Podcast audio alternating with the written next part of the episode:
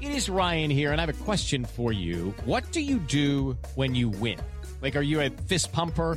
A woohooer, a hand clapper, a high fiver. I kind of like the high five, but if you want to hone in on those winning moves, check out Chumba Casino. At ChumbaCasino.com, choose from hundreds of social casino style games for your chance to redeem serious cash prizes. There are new game releases weekly, plus free daily bonuses. So don't wait. Start having the most fun ever at ChumbaCasino.com. No purchase necessary. Group. Void were prohibited by law. See terms and conditions. 18 plus.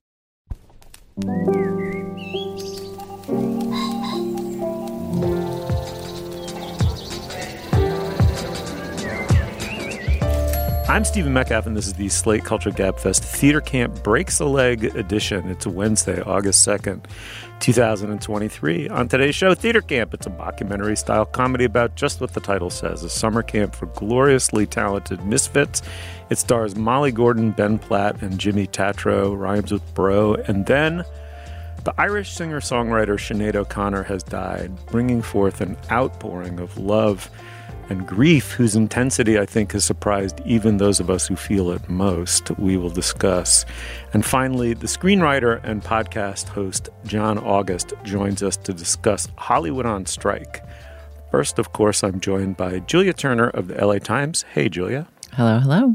And of course, Dana Stevens, the film critic of Slate. Hey, Dana. Hey, Steve.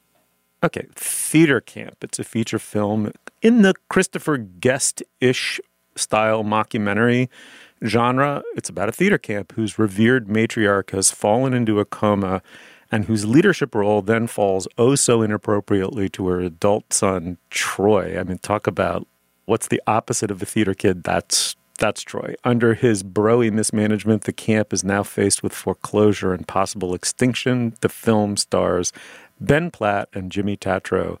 And Molly Gordon, who co wrote and co directed. All right, in the clip we're about to hear, you're going to hear the voices of Platt and Gordon. They play two of the teachers at the camp. Here they're talking to a group of students before a big, big rehearsal. Let's have a listen. Welcome to the first rehearsal of Joan Still. I'm not going to sugarcoat it. Emotionally, physically, and spiritually, this is our most complicated piece we've ever tried to do, most ambitious. Now, we only have three weeks to create a masterpiece. It's on you now, it's up to you. So that's on your shoulders as well as Joan's well being and her legacy, all on you. But you so deserve it on every level. You guys are so talented, so unbelievable. This will break you. This will fully destroy you. Congratulations on being the most talented kids at camp. I mean, Dana, it's always a good sign when we come out of the clip, like kind of laughing our asses off. I think that's probably a bit of a tell. Uh, I am on the floor. That's the third time I've heard that scene because I've seen this this film now in the theater, watched it on a link in preparation for the show last night, snorting with laughter in the bathtub while watching it. And then just now hearing it again, it's still funny. Okay, I don't want to hear anything against my theater camp because it is my my darling uh, of the year. I think this is maybe along with You Hurt My Feelings, mm. the Nicole Holofcener mm-hmm. movie we talked about yeah. a couple months ago, my favorite movie of the year so far. And I know the mockumentary format is overused. I myself have said that many a time about many a show, but I will say that this movie wears it so lightly that you kind of forget about it. There's none of the talking head interviews a la, you know, The Office. Um, there is a sort of like jittery camera that's recording the proceedings, but basically this just feels like a really handcrafted, homemade um, you know, like a piece of camp art, you know, like a, a, a keychain braided by your kid at camp because it was so lovingly made by all its creators. And a little bit of backstory on the movie. Um, you said it was co-directed by Molly Gordon, who co-stars, and just we just heard her in that scene. She also, along with Ben Platt and Nick Lieberman, who is Molly Gordon's, I believe, romantic partner in life, and Noah Galvin, who has been Platt's romantic partner in life and plays a major role in the movie. Basically, all the creators sort of made it together. So the songs that the kids sing at theater camp in the ridiculous musical Jones Still that we just heard the opening rehearsal for are all co-written, you know, by this group in various configurations. And I, I, believe the whole thing is based on a short that they made together that they, you know, then later expanded into a movie. So to me, it just it has that very handcrafted feeling, which the best Christopher Guest movies did as well. Um, it also has nicer humor than a Christopher Guest movie. Yeah. It's really, really loving, especially toward the kids. And we'll talk some more about the the kids. But you have to imagine that that last scene being played to a bunch of sort of, you know, just sweet faced middle schoolers. Like I love that the kids at this theater camp in this movie are actual kids. You know, and there's so many camp movies which are really fun. Wet Hot American Summer, right? That are kind of about the raunchy aspect of camp, like everyone's having sex and drinking behind the lake house or something. And this movie really doesn't have that. It actually would be totally suitable to a for a 12 year old kid to see it. But I, I found it absolutely hilarious and endearing. Julia, what about you?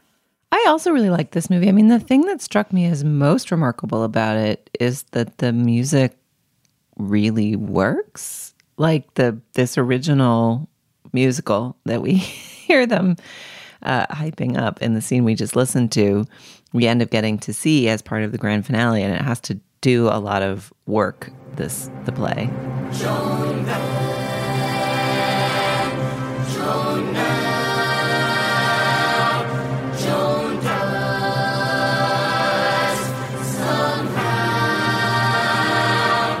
It's amazing. You know, we get glimmers of songs. The songs are hilarious. The production design ends up being hilarious. And the performances end up being like quite moving and doing a lot of work of emotional weight and catharsis in the plot.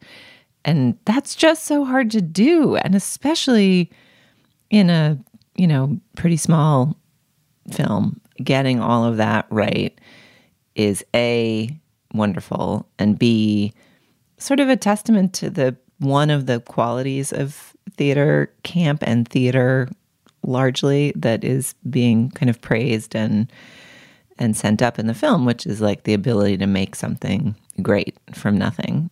I um, I loved this movie. Um, I wasn't sure I did it first, and then its charms are so cumulative in a weird way. It's not. It's very very funny as we heard, but I wouldn't say it's joke driven. Um, but it made me realize, you know, I existed in this world as a pre-adolescent. Right, I did the equivalent of theater camp, and more pointedly, interned at summer stock theaters when I was in like seventh, eighth, and ninth grade, actually, the, over the summers.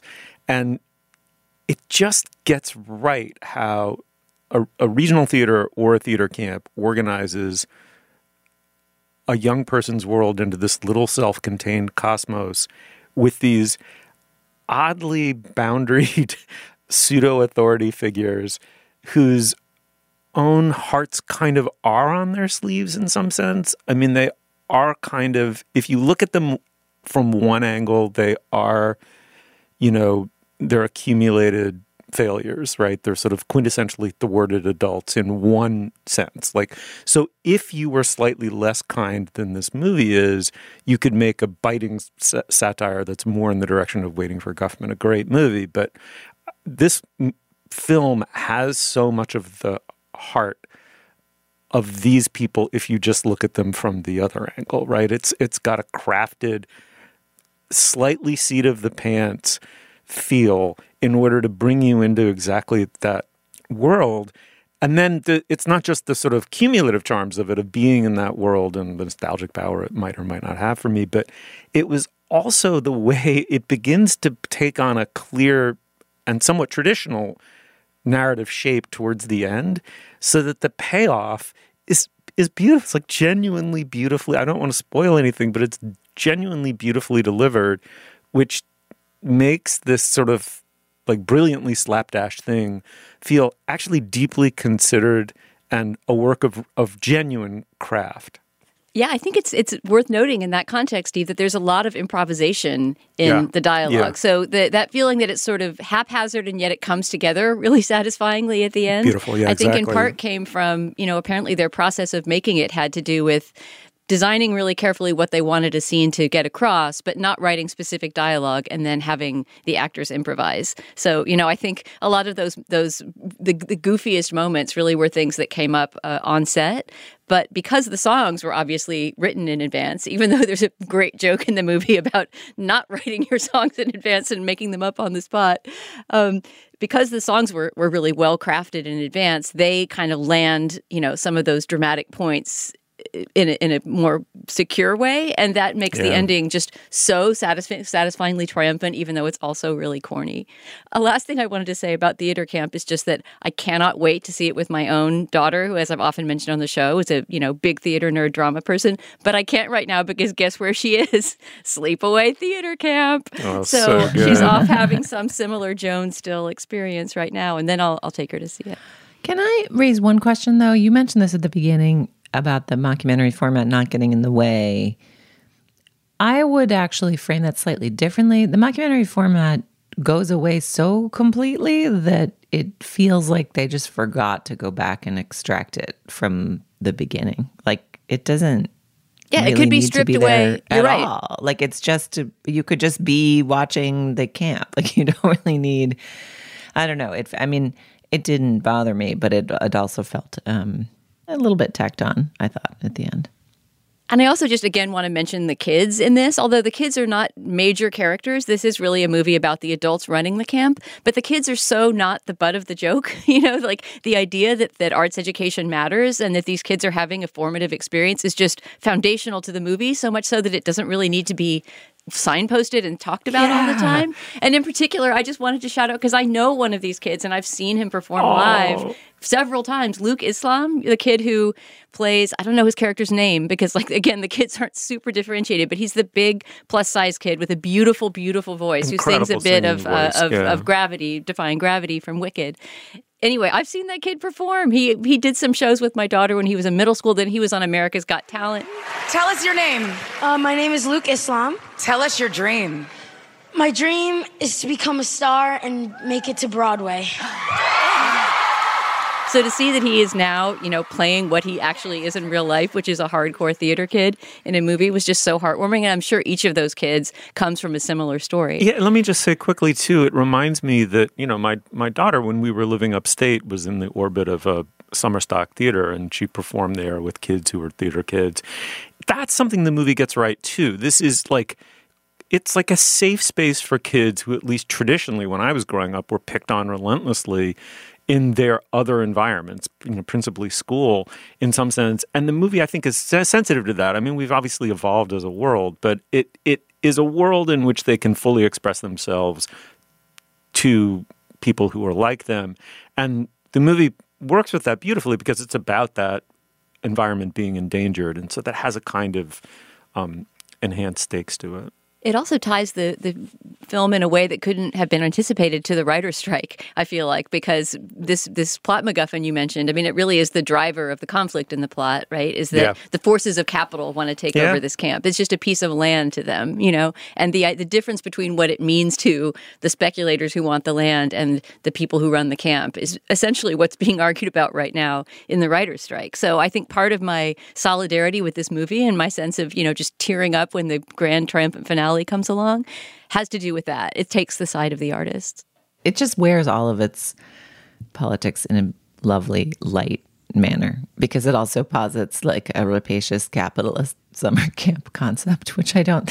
No matter how preppy the camp, I don't think any summer camp is rolling in. Uh, private equity money or whatever is posited by this movie in a funny way. Oh, there's some really, really funny jokes about VC and investment and you know, the, the investment influencers who show up toward the end. There's just so many well landed jokes in this this movie. It's so good. Please go to theaters and see Yeah, Theater here, Camp. here. Okay, we really pretty much love this movie. It's theater camp. It's going wide, I think, now.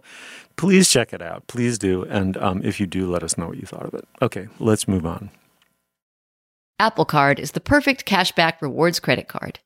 You earn up to 3% daily cash on every purchase every day. That's 3% on all your favorite products at Apple, 2% on all other Apple Card with Apple Pay purchases, and 1% on anything you buy with your titanium Apple Card or virtual card number. Visit apple.co slash card calculator to see how much you can earn. Apple Card issued by Goldman Sachs Bank USA, Salt Lake City branch. Subject to credit approval, terms apply. Hey guys, it is Ryan. I'm not sure if you know this about me, but I'm a bit of a fun fanatic when I can. I like to work, but I like fun too. It's a thing. And now the truth is out there. I can tell you about my favorite place to have fun Chumba Casino. They have hundreds of social casino style games to choose from, with new games released each week. You can play for free anytime, anywhere. And each day brings a new chance to collect daily bonuses. So join me in the fun. Sign up now at chumbacasino.com. No purchase necessary. VGW Group. Void were prohibited by law. See terms and conditions. 18 plus. Okay, now is the moment in our podcast where we typically discuss business. Dana, what do we have today?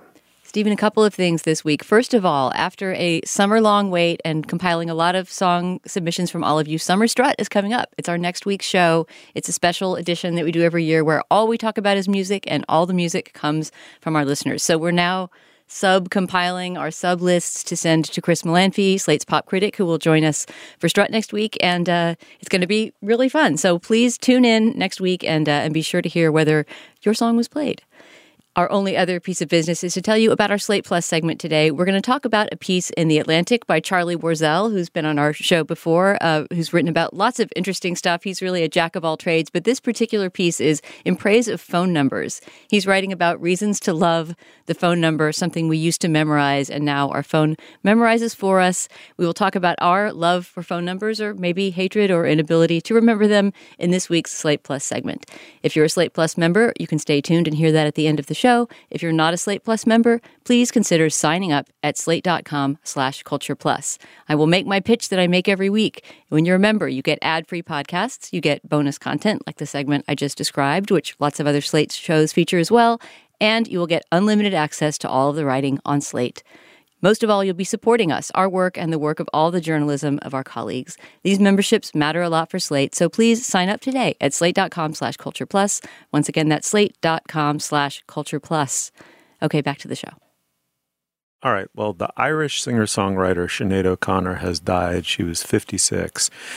She started out in the 80s. She broke big in 1987 with the album The Lion and the Cobra, but broke huge in 1990 with the single Nothing Compares to You, written by Prince, and the brilliant, now classic album that it appeared on, I Do Not Want What I Haven't Got.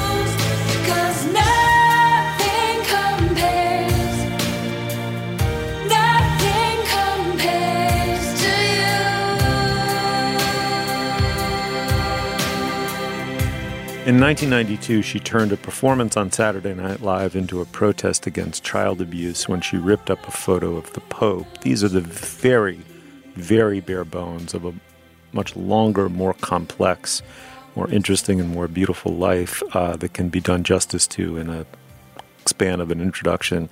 Why don't we start by um, listening to some of that controversial appearance on SNL? We find it necessary. We know we will win. We have confidence in the victory of good over evil.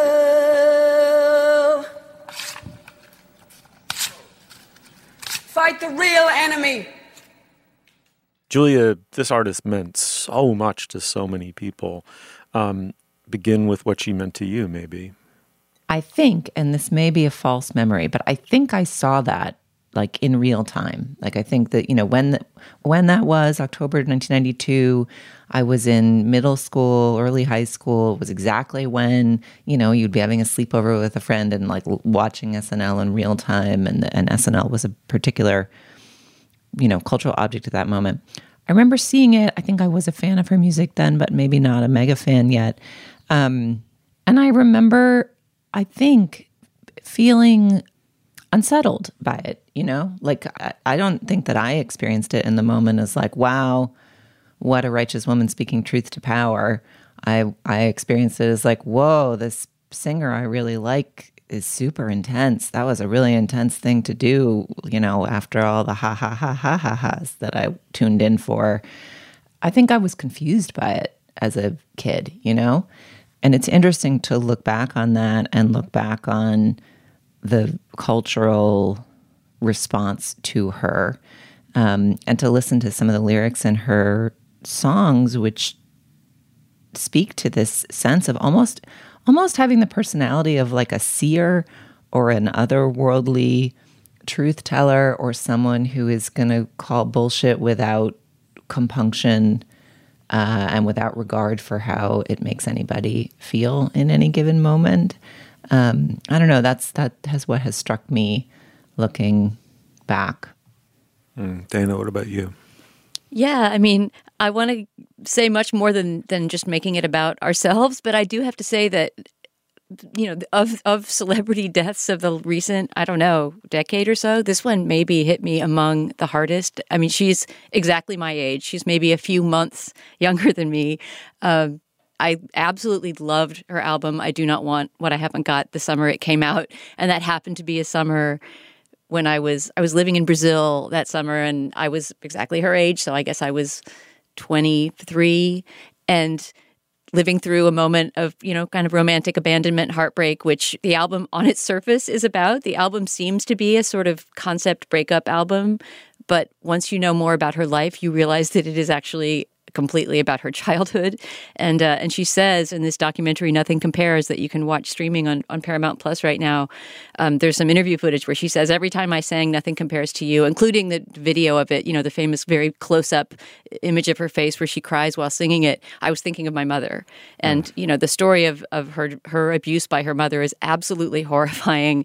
She it was really the thing that she was kind of expiating through almost all of her early music and she was very upfront about it. So many songs that appear to be songs about romantic longing and heartbreak were songs about you know her heartbreak about her lost childhood. Um, so yeah in the last i guess it's been five days now that we're taping since she died and even before i knew that we would be going you know, on this journey of, of researching her for the podcast, I just fell down such a Sinead rabbit hole.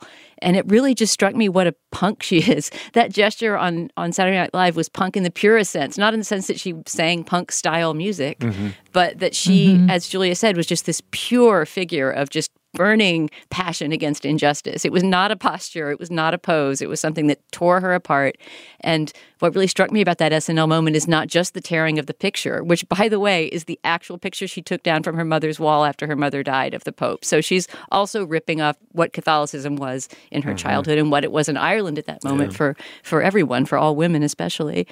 Uh, but the song she sang before, right? The fact that instead of getting up and promoting her new album on SNL as she was supposed to do, she sings this Bob Marley song a cappella called War, this anti war protest. until the philosophy which holds one race superior and another inferior is finally and permanently discredited and abandoned. Everywhere is war. And then rips up a picture of the Pope. I mean, the whole thing was this moment of punk protest. Yeah. And there's a great story in the documentary where her manager says, her manager who loved her, but you know, was constantly having to to cover for her because she was would say and do whatever she felt in any interview moment or on stage. Her manager went to her and said, "I'm sorry, but I really can't. I can't get you out of this one." And, and Sinead was smiling. She said, "I don't want to be gotten out of it." Mm-hmm. You know, so Yeah. she was, although obviously later she had very conflicted, troubled times in her life and all kinds of internal struggles. She was free on stage. You know, she was mm-hmm. just a born performer Yeah. and had this born confidence on stage. In relation to that, I wanted to throw to a song from her first album called Troy that I think many people consider kind of her masterpiece. It's a difficult song to listen to. She only sang it live for one year while touring that album, and she said something beautiful about it, which was the purpose of writing and singing a song like Troy is to get to a place where I don't have to sing it anymore. And it's explicitly a song about her abuse as a child, which again could completely pass itself off as a song of romantic pain rather than, you know, filial pain. I remember it. In Dublin in a rainstorm. Sitting in the long grass in summer, keeping warm. I remember it. Every restless night. We were so young then, we thought that everything we could possibly do was right. That's a hard one to play a clip of because Troy is an unusually structured song that doesn't really have a chorus or a verse. It's this slow narrative build uh, to this just scream at the end where she's the last three lines of the song repeated three times is "You're still a liar."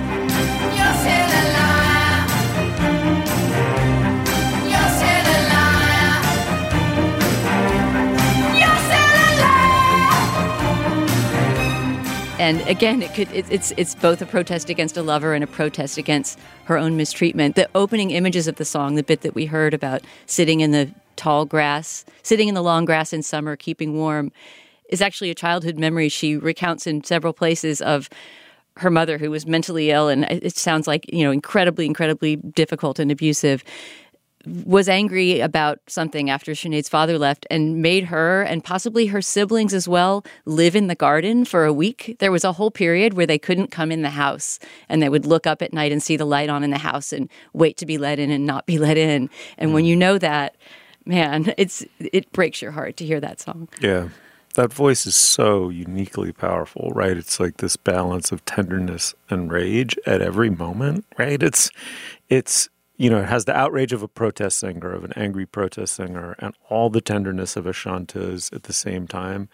Um, I saw that moment live on Saturday Night Live, and this is pre-internet, so this extremely disorienting, confusing thing happens after singing this a cappella, as you say, Dana, song. You know, out kind of out of nowhere in this in this enraged, very beautiful but enraged voice, and it, the performance alone was sort of unnerving. And then she rips up this photo, and I didn't even see who the photo was of, right? You just sensed how shocking it was for her to have done it. Then you have to wait at least a day for a media reporter to nail it, the story down, and on and on. And funnily enough, then you get this grotesque backlash among, if I recall, Sinatra came out uh, almost effectively threatening to clock her. Joe Pesci, the following week on Saturday Night Live, I think we should listen to it. It's so shocking to hear it. Says that he, you know, if only he'd been there. I mean, we should play it, but a revolting sentiment. Anyway, I think we should listen to the Pesci. It's so shocking to hear it now in retrospect. I mean, why should I let it bother me, right? It wasn't my show, it was Tim Robbins' show. but I'll tell you one thing, she was very lucky it wasn't my show. Because if it was my show, I would have gave her such a smack. You know, people need to process how, like, not long ago in 1992, this you could have total shocked silence at her singing the song, not one vocalization of approval from that audience, and you could have a roar of laughter at the threat of violence against this woman by Pesci. And what a what a piece of shit for saying that. A, and then the substance of the accusation she's making that there's an endemic problem of child abuse in the Catholic Church was also totally shocking. It was like it was like the courage of saying the thing that a culture can't say. It's so shocking. It's so offensive. It's you just terrifying to confront the truth and someone actually says it on fucking Saturday Night Live. And then how long it took to fully vindicate her. I mean, thanks to the unrelenting courage of the abused, principally, but as consecrated by the Hollywood movie Spotlight, you know, she was completely vindicated. You should rip up the picture of the Pope, right? It was it was this kind of moment of righteous hyperbole that at the time, even after you sort of figured out what she'd done, you were like, ah, what you know, is that just and then in retrospect, no, she was just telling the world the truth. Oh, well, she was actually ripping it up for a lot more reasons, even Yeah, than the, no the child abuse scandal, No right? I mean, she's talking about abortion and about women's rights in Ireland, which when she was growing up were essentially that women could not own property or get divorces or get bank accounts, right? I mean, the Pope for her, she just, she was a deeply religious person and late in life converted to Islam and had all kinds of, you know, very conflicting and sometimes upsetting relationships to religion. Like, I think after she converted to Islam, she said some kind of upsetting things on social media about everybody who wasn't Muslim being a terrible person. But it was all, I think, part of this like fierce purity that she had, you know, and this just hatred of kind of corrupt institutions.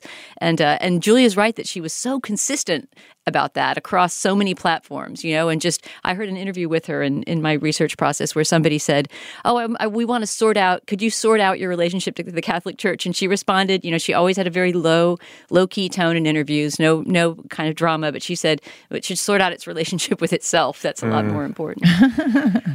Can we listen actually to um the there's a set of lyrics in Emperor's New Clothes that just kept resonating for me and I kept coming back to as I've been reading about her and thinking about her in the last week. Can can we play it here? Everyone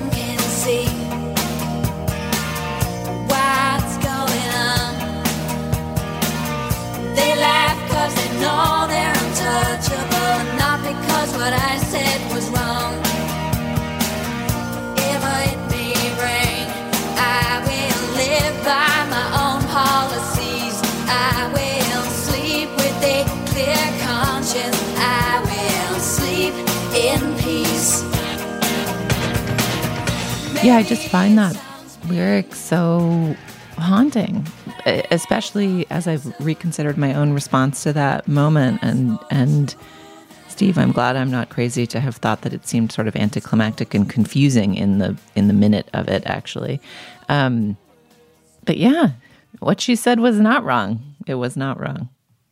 I just think it's important to say one thing before we go because we somewhat centered this episode of Saturday Night Live. She didn't. She said that didn't derail my career. That's bullshit. She was always very insistent about that.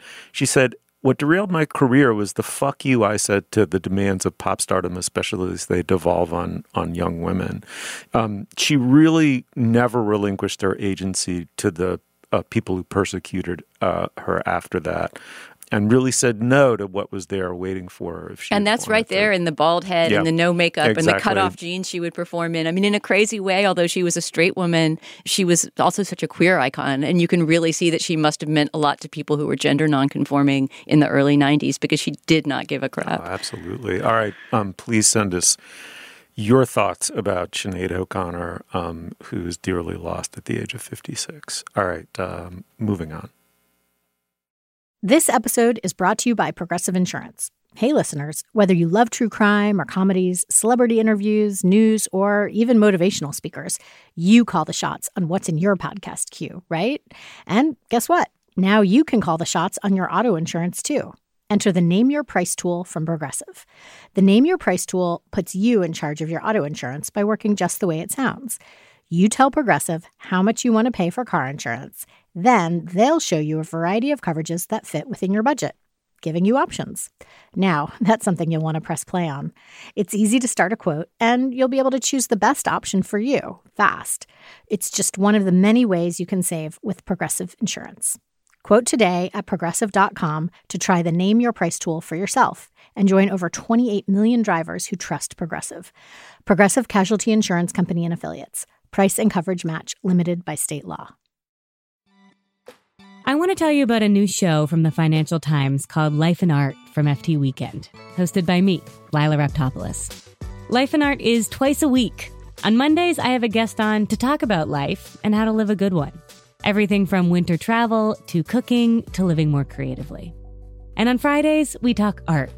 Two FT journalists and I discuss a piece of culture that's in the air new music, movies, and more. Find Life and Art from FT Weekend wherever you listen. Okay, well, as I'm sure you've heard, both the writers and the actors are now on strike in Hollywood. This is the first so called double strike in Hollywood since 1960. Ironically, the head of SAG at the time, the Screen Actors Guild, was uh, Ronald Reagan. Um, we're joined now by John August, the screenwriter and podcaster, to talk us through what's going on in Hollywood now. John, welcome to the podcast. It's a great honor to have you on. Oh, it's absolute pleasure to be back here talking with you guys. You're on for a bunch of different reasons, John, but one of them is your special proximity to the strike. You're on the negotiating committee um, for the Writers Guild. Why don't you give us some background and an update on where we are right now in the in the negotiations? Absolutely. So, some table setting that might be helpful because listeners might not know that Hollywood is very, very unionized compared to almost any other industry in America. So, if you're watching a movie and you're looking at those end credits roll past, except for visual effects, pretty much every person listed there is going to be in a union that covers their specific area of work. So, they're being paid specific rates and have rules to protect them. And then every three years, those unions have to negotiate with the companies about a new contract. And but they don't negotiate with one company at a time. It's not like what the Teamsters and UPS just had their negotiation. Instead, uh, each of the unions has to negotiate with all the companies at once. It's a group called the AMPTP, the Alliance of Motion Picture and Television Producers. And that's the collective that means Warner Brothers, Paramount, Sony, Netflix, Apple, and Amazon, all the studios. And that's what I think is so fascinating about how this all works because these companies are right now locked in a streaming war. They're all you know, in this battle to see who can survive. And the only weapons that they have in this battle are the writers and actors and the shows that we make for them. Um, so, so, now, for the first time in 63 years since Ronald Reagan was head of SAG, the writers and actors are out at the same time, and it's not clear what the companies are going to do next in order to try to resolve these strikes, or if they're in some kind of weird mutual suicide pact.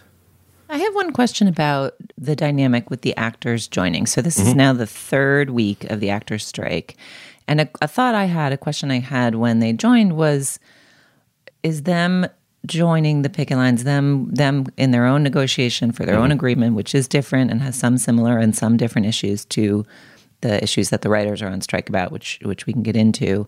Um, does that seem likely to hasten the companies to the table and and hasten a resolution just because there's more pressure and less can happen with both guilds out? Or does it tip things in the other direction because it it makes it seem or feel that the two sides are so far apart uh, that it will take longer to get a resolution. I recognize. I'm trying yeah. to not just directly ask how long is this going to last because I know that that's the uh, the, the, the, the impossible answer question. I think the answer to your question, like, does it you know increase the pressure or make things murkier? The answer is both. It um, because you know with the actors out on strike, clearly nothing is filming right now, and nothing can be filming for a period of time. But also, these actors can't do promotion on the movies and TV shows they've already made. The Emmys have already been pushed back. The Oscars are going to be in jeopardy. Um, you know, these companies, uh, you know, they can show to their shareholders that like, oh, look how much money we're saving by not making film and television. But their their business is making film and television. So at a certain uh, point, that cost is going to come due. I'd say the actors have been out on the picket lines with us since the start of the WGA strike um, because they've recognized that there's really a shared issue here.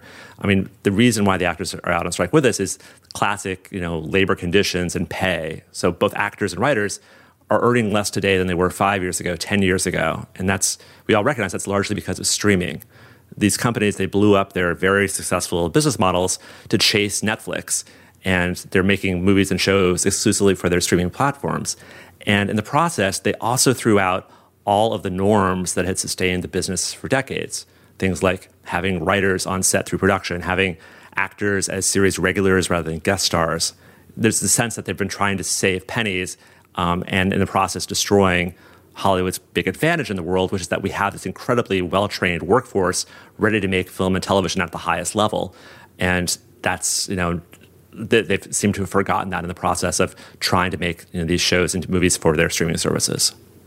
John, I had a question about just how mm-hmm. things feel on the ground in terms of the apparent really bad faith that the AMPTP is negotiating in and mm. the way that trickles down to us, you know, the people observing it from the sidelines as interested observers but not participants is that they almost seem to be just delivering a, a, deliberate fuck you to the yeah. to their striking workers. I mean, in some cases, literally. I'm thinking of this clip that should have gone viral. I mean, on Twitter of the old days, where people could find what yeah. they wanted to find, it would have gone viral. A clip from Netflix, Netflix headquarters where a bunch of workers were striking outside, and in a corner office, a glassed-in office, Netflix had placed this giant foam hand giving the finger. It was a it was a freebie prop yeah. from the show Beef, the Netflix show yeah. Beef, uh, which I guess they had lying around the office. Just basically a giant hand like you would have at a football game, right? But but giving mm-hmm. the finger.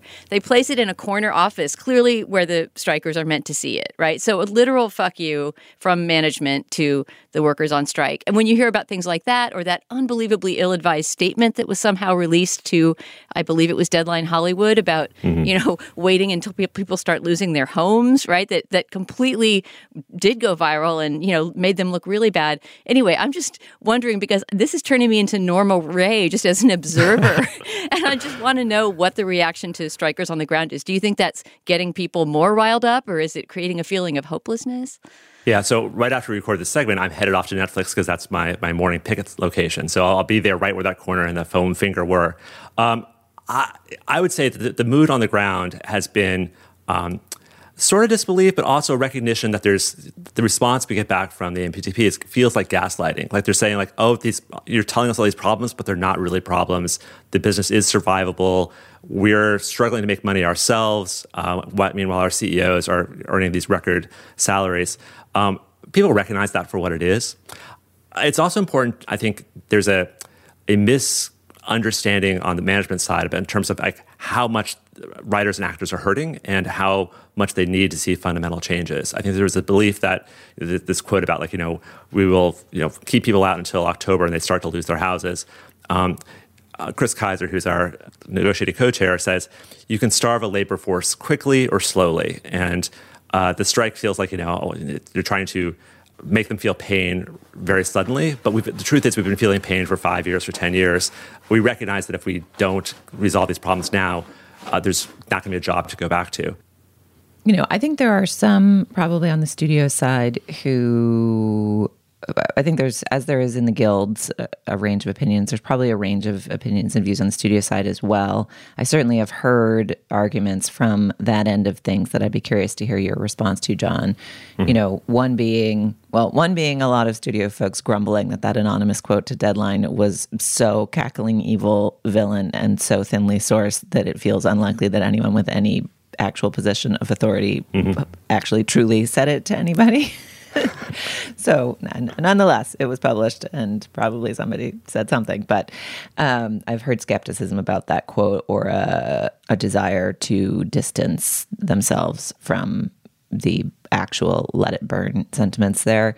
Um, and then I've also heard that the argument mounted that in the streaming era, it's not that compensation is less, it's just that it's structured differently, and that when producers and writers were taking bigger upfront checks at the beginning um, and you know letting go of get, trying to get residuals in the event of success at the end that that that that's sort of a, a bargain or a change that maybe seemed okay at the time and now doesn't seem okay on the picket line. I'm I'm doing a bad job summarizing this position or this counter argument, but I'm curious what your response is to it.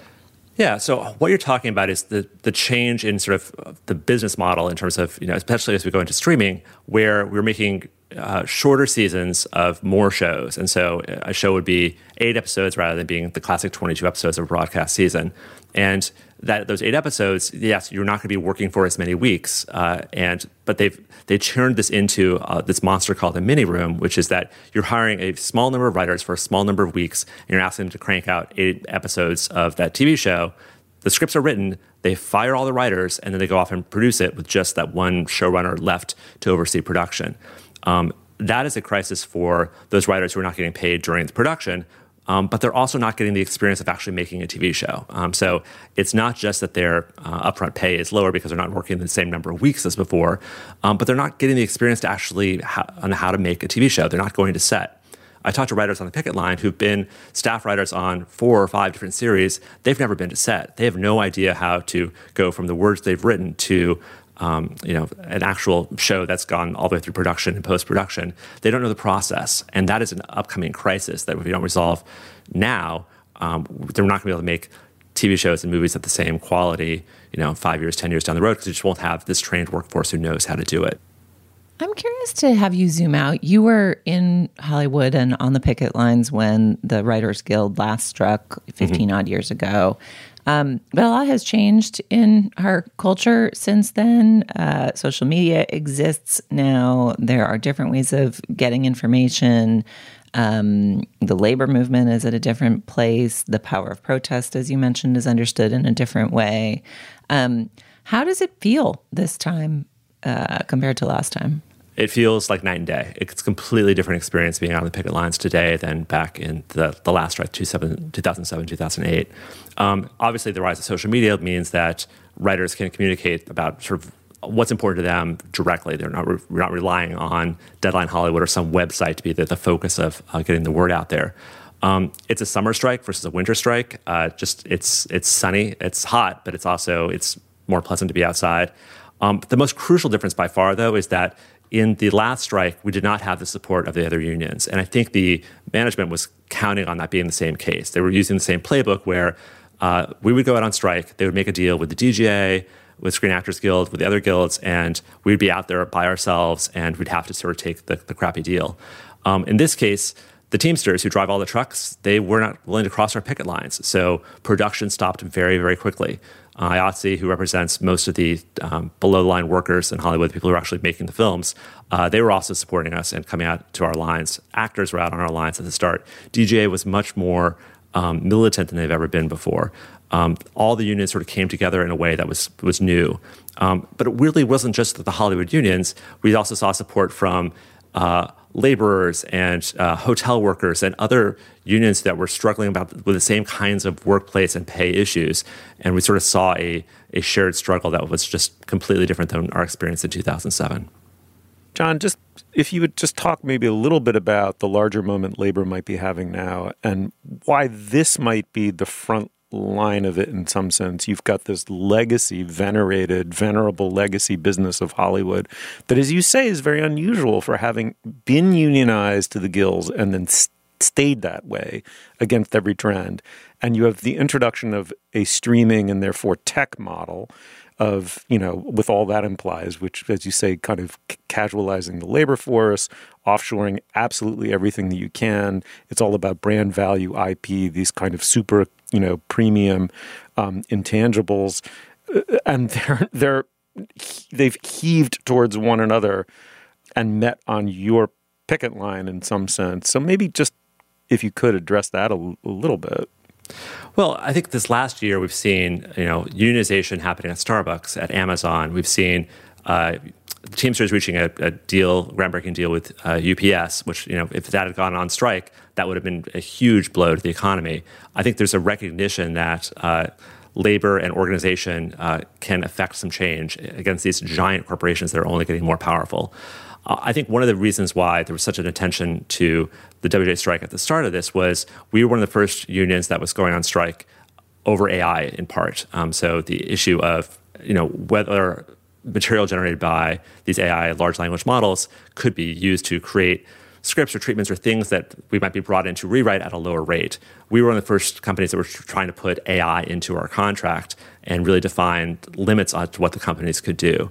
Um, so, you know, I think everyone in labor recognizes this is a challenging time. It feels like we are in this forest fire, um, and, and, we have there's some existential issues in this fire.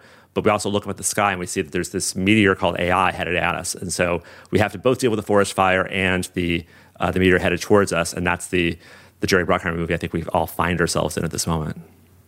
John, before we wrap up, I want to ask you not to represent all of screenwriterdom and or all of labor and or all of humanity against the AI, but only yeah. your yourself for a minute. How are you doing? I'm doing okay. I would say that I've used more sunscreen in the last uh, 12 weeks than in the first 50 years of my life. Uh, it's so weird being outside that much. I wear my big, big dumb floppy hat. Um, I love being around other writers. I do feel these pangs of missing the projects that I left in limbo when this all started. It does feel a little bit like the pandemic, where suddenly like everything just got put on pause, and so I have all these things that are halfway done. The movies that are I'm supposed to be taking out to pitch, uh, a series that I wrote that we need to see what happens next. Um, there's an animated show that I'm doing that they're racing ahead and doing uh, all this test animation, and I can't see it or be part of it. And so, I, I, I whenever this resolves, I'll come back to it. There's a weird limbo feeling to it that is uh, unavoidable. It's because everything is just on pause, and until this gets resolved, we, those projects just won't exist. Okay, John. I hope this strike is over quickly. If it's not, I hope we get to do this on an ongoing basis. Um, is there any chance you'd stick around and endorse with us? I absolutely love to endorse. I'll find something good to recommend. Ah, fabulous. What an honor. Thanks. Okay, well, John August is a tremendous scriptwriter, wrote one of my favorite indie movies of the 90s, Go. Uh, also wrote Big Fish, Charlie and the Chocolate Factory, uh, and he's the host of the wonderful podcast Scriptnotes. All right, moving on.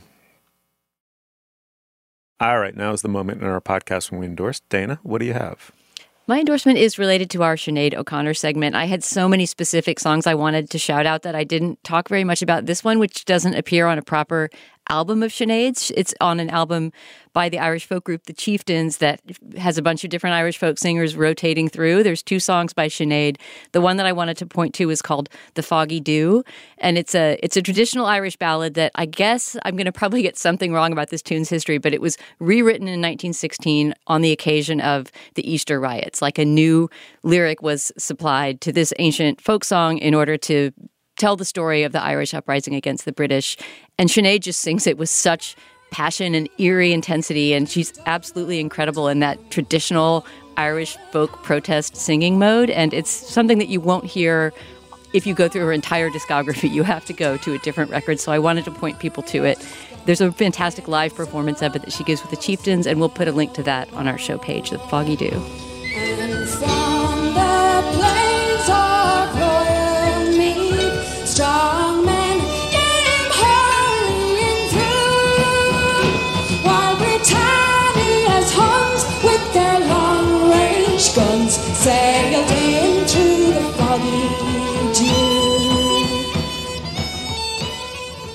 That's great. Julia, what about you? Uh, I'm a big believer in lighting candles at dinner. Uh, I just it, like we don't in my family have dinner together every night, but when we do have dinner, I light candles. Yeah, despite the slight risk that I don't trust anyone else in my house to put out the candles except me, so I always snuff them immediately when I leave the table. But there is a company called Mole Hollow Candles uh, that you can purchase candles from online. They've been making candles since the 60s, and they have the best colors. Like the colors of candles that they make are so interesting and surprising and weird.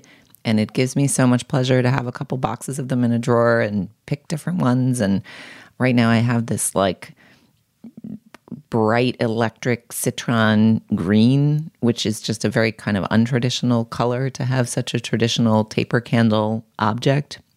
Anyway, it is a small moment of ritual and joy in my family life. And if you are a candle person or considering being a candle person, uh, check out Mole Hollow. Really, really amazing array of colors. Say the name again. Mole Hollow, like a hollow where moles Where a little mole lives. Ah, okay, Mole Hollow. Um, John, what do you have? I have a book for us. Uh, it is This is How You Lose the Time War by Amal El-Mohtar and Max Gladstone. And uh, this book is hard to describe. It is a science fiction romance with these two agents who are battling across these multiple timelines, which sounds very sci-fi and sounds like a lot, um, but it's actually really beautiful and intimate. It's largely structured as an epistolary novel, so letters being exchanged back and forth, kind of. Um, but the world building is really, really cool. And what's interesting about this book is that it got acclaim when it came out, but it was never a hit. And then it, back in May, there was a tweet uh, by this guy named Nicholas Wolfwood, uh, who was like a, a science fiction person Oh, recommending yeah. this book.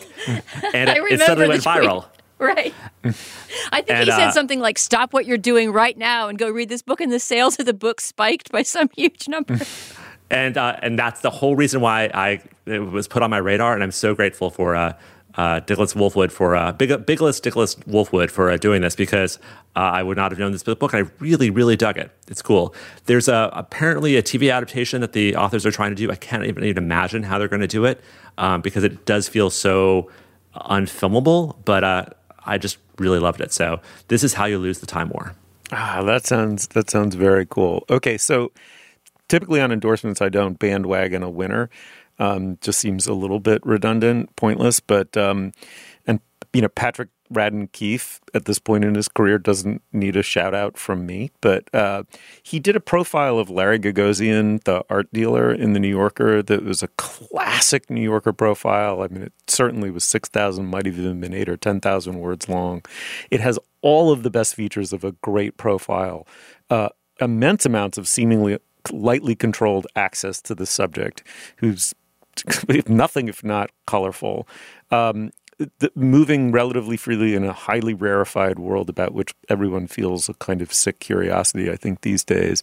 Um, and an implicit point, which is, or not so implicit point, but a very beautifully delivered point about how this one person has presided over the transition of the art world from what it was pre 1980 to the art market um, that's now dominated by super high prices and catering to the uber, uber, uber rich um, without being polemical about it at all. But you escape the profile believing what you sort of, n- with more confidence, what you suspected when you went in that something has gone horribly wrong and it has infected the production of art, the way art is now being made. It has so changed the definition of it that it's not what might have been thought of as art pre 1980.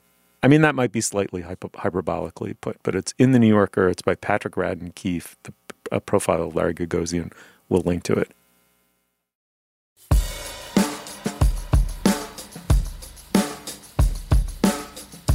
John, thank you so much for coming on the show. My absolute pleasure. Yeah, huge pleasure. And I hope again soon with a sunnier excuse. Julia, thank you so much. Thanks, Steve. Thanks, Dana. Thank you, Stephen. You'll find links to some of the things we talked about today at our show page. That's slate.com slash culturefest, and you can email us at culturefest at slate.com. Our introductory music is by the composer Nicholas Britell. Our production assistant is Kat Hong. Our producer is Cameron Drews. For Dana Stevens, Julia Turner, and John August, I'm Stephen Metcalf. Thank you so much for joining us. We will see you soon.